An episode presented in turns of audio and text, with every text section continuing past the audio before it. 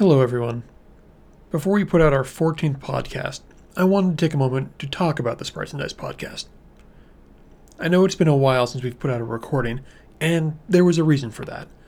Sprites and Dice was made with the goal of writing and communicating positivity about the gaming community, and it's a goal that we've always wanted to honor. We've grown a bit in the last year or two, and along the way, we've had a few challenges.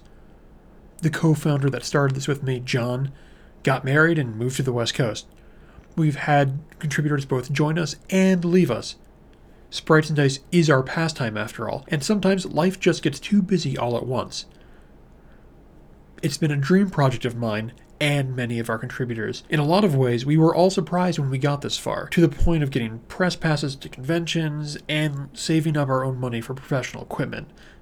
Somewhere along the way of that, though, we lost a bit of that core focus to think about all the positive things that gaming can do for people, how games bring people together. There's a lot of negative thinking about the world of games right now, and that really just doesn't make sense to me. Games are meant to be an escape, a way to recharge your batteries or spend time with friends, or make new friends, whether it's trying a new game at a bar or beating a difficult raid in an online RPG. If you are someone like myself who loves spending an evening trying to save the world like in Pandemic, or conquer a world and civilization, shouldn't you enjoy the experience? With that in mind, we've taken some time to stand back, reflect, and recalibrate. We are back to recording podcasts twice a month starting this November. We've shortened our format to 45 minutes or less in our episodes, so when you are looking for a topic to listen to, you can find the content you want faster. We've thought about the kind of content we want to produce and hope the topics we discuss are uplifting and helpful. If we criticize a practice in the games industry, we also want to propose a solution. When we review a game, we will take time to tell you who we think this game was made for.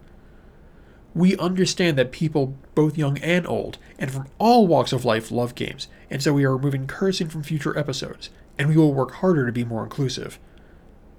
We hope that these changes are something to look forward to for our listeners. Us at Sprites and Dice are so happy that we've come this far, and we are honored for the audience we have for our website already.